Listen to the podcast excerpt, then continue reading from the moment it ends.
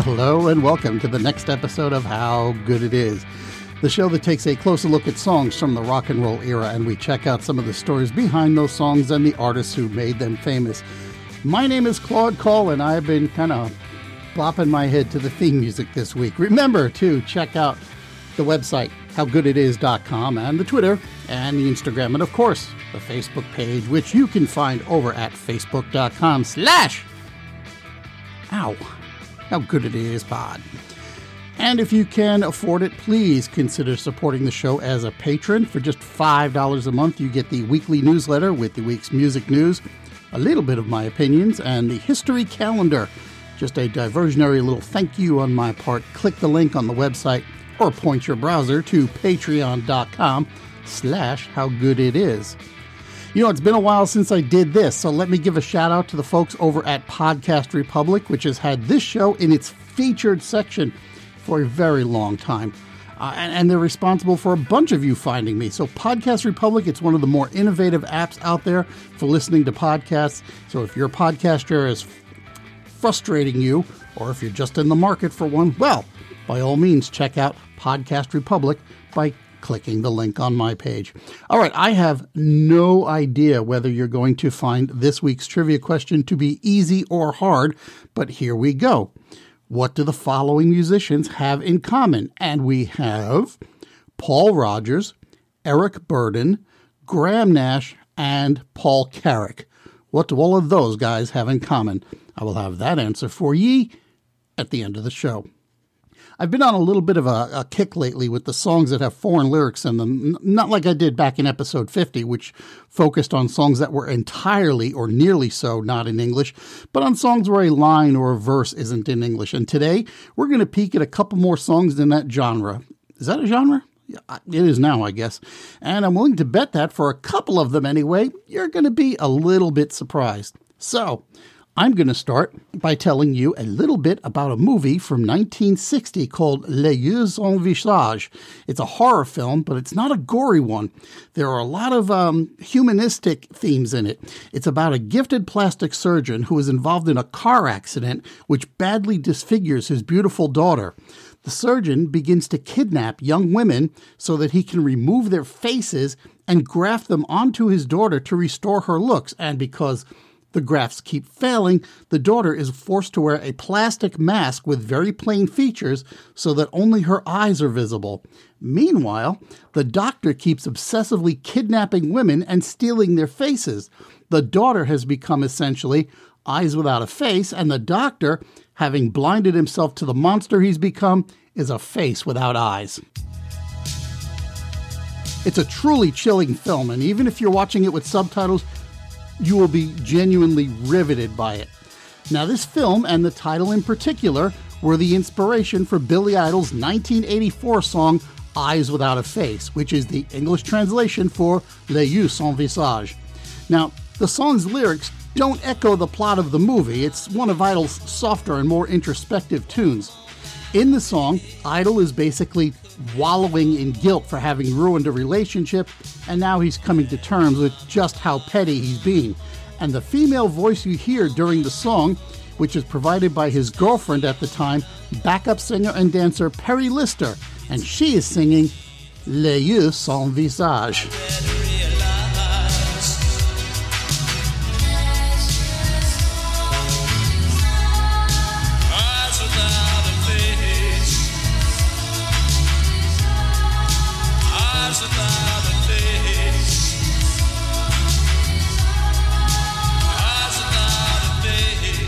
Incidentally, a, a, woman appears in the video for the song, but you can't see her very clearly, and Perry Lister isn't credited for the video, so I don't think it's her. But on the other hand, I don't know who it is, so maybe it is, maybe it's not. Incidentally, Billy Idol had himself a little horror movie scenario while making the video. It took about three days to shoot the video, which involved a lot of fog and some fire sources. And right after the shoot, Idol flew to Arizona to perform in a show and he fell asleep on the plane. He woke up to discover that the combination of the fog and the fire, plus the dry air on the plane, had caused his contact lenses to fuse to his eyeballs.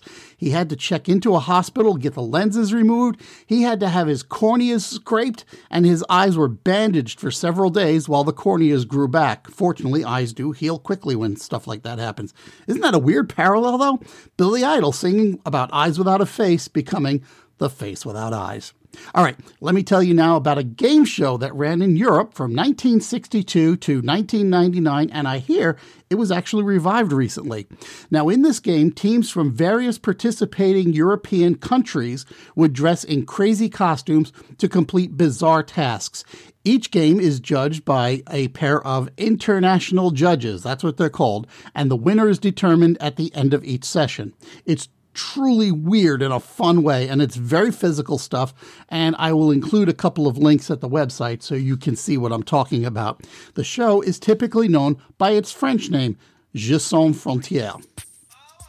In 1979, Peter Gabriel took the show's concept of different countries battling over small matters and expanded it to encompass the idea of world nations and their displays of territorialism, nationalism, and all the other little pettiness that nations can go through. He gave the lyrics an overlay of children playing games. Hans plays with Lottie, Lottie plays with Jane, Jane plays with Willie, and so forth. But when he gets to the next verse, the tensions are ramping up.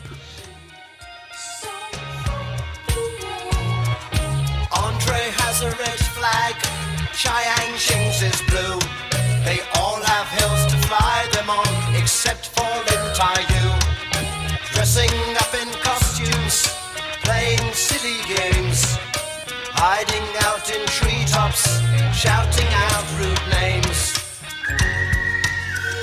And the title of the song, of course, is Games Without Frontiers, which is the English translation of Jeux sans frontières. And it's the phrase that's sung repeatedly at the beginning, the middle, and the end of the song. Incidentally, that's Kate Bush singing Jeux sans frontières in the record. So, no, she's not singing She's So Popular, which is what most people assume it is. And while I'm at it, I should note that the whistling is Peter Gabriel, along with producers Steve Lillywhite and Hugh Padgham. Oh, and there's one final connection between the song and the TV show. While most people refer to the show by its French name, in fact, the show's logo involves the letters JSF, Jeux sans frontières. For some reason in England, it's called It's a Knockout. All right, so here's a quick one for you. And for this one, we jump back to 1969 and a group called the T Set, which puts the foreign phrase right there in the title. Ma belle amie just means my beautiful friend, and the spelling indicates that the friend is female. But wait, there's a little more French going on.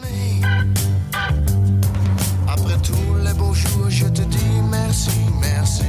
What he's singing there is Après tous les beaux jours, je te dis merci, merci, which translates to After all the beautiful days, I say to you, thank you, thank you.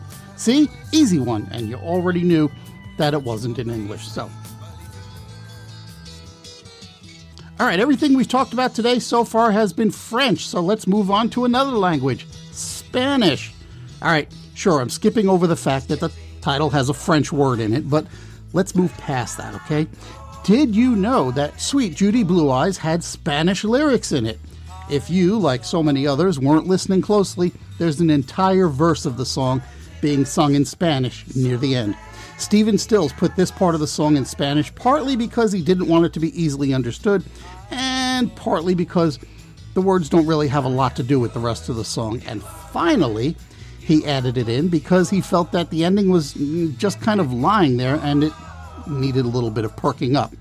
Uh, incidentally, while Crosby, Stills, and Nash all sang on this record, of the three, only Steven Stills is playing any instruments, and there is some percussion provided by Dallas Taylor. So let's listen in, and I will translate for you.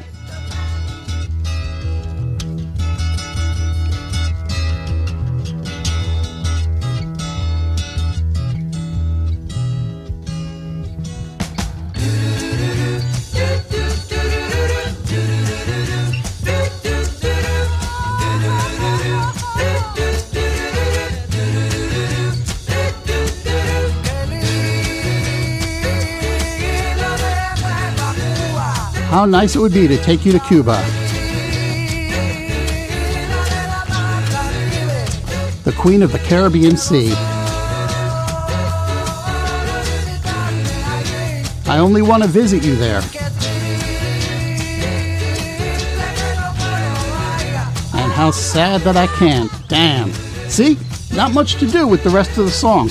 Uh, every once in a while, he will change the lyrics when they perform it live.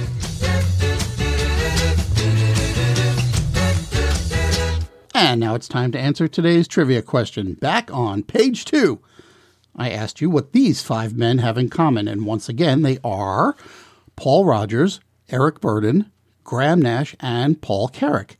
And the answer is they all sang on hit songs that for more than one band. Paul Rodgers was the voice of Free and Bad Company. Uh, Eric Burdon was out front for both the Animals and War.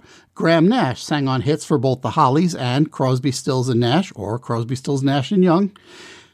And finally, Paul Carrack was the lead voice for Ace, which you might remember the song How Long Has This Been Going On, and for Mike and the Mechanics. And while he didn't sing, he was also a key part of Roxy Music and Squeeze for a while. And that's a full lid on another edition of How Good It Is. If you're enjoying the show, please take the time to share it with someone and maybe even leave a rating somewhere. And now, you can support the show over at patreon.com slash howgooditis if you're so inclined. Please be inclined. If you want to get in touch with the show, you can email me at howgoodpodcast at gmail.com or you can follow the show on the Twitter machine or the Instagram at howgooditis. You can visit, like, and follow the show's Facebook page at facebook.com slash howgooditispod or you can check out the show's website, howgooditis.com where you might find a few extra bits. And this week, you are going to find a few extra bits. Go watch some of that Jeux Sans Frontières. That's a crazy show. Thank you, as usual, to Podcast Republic for featuring the show. And next time around, we're going to find out how good it is when we look in your eyes by listener request. Thanks for listening. I'll talk to you next time.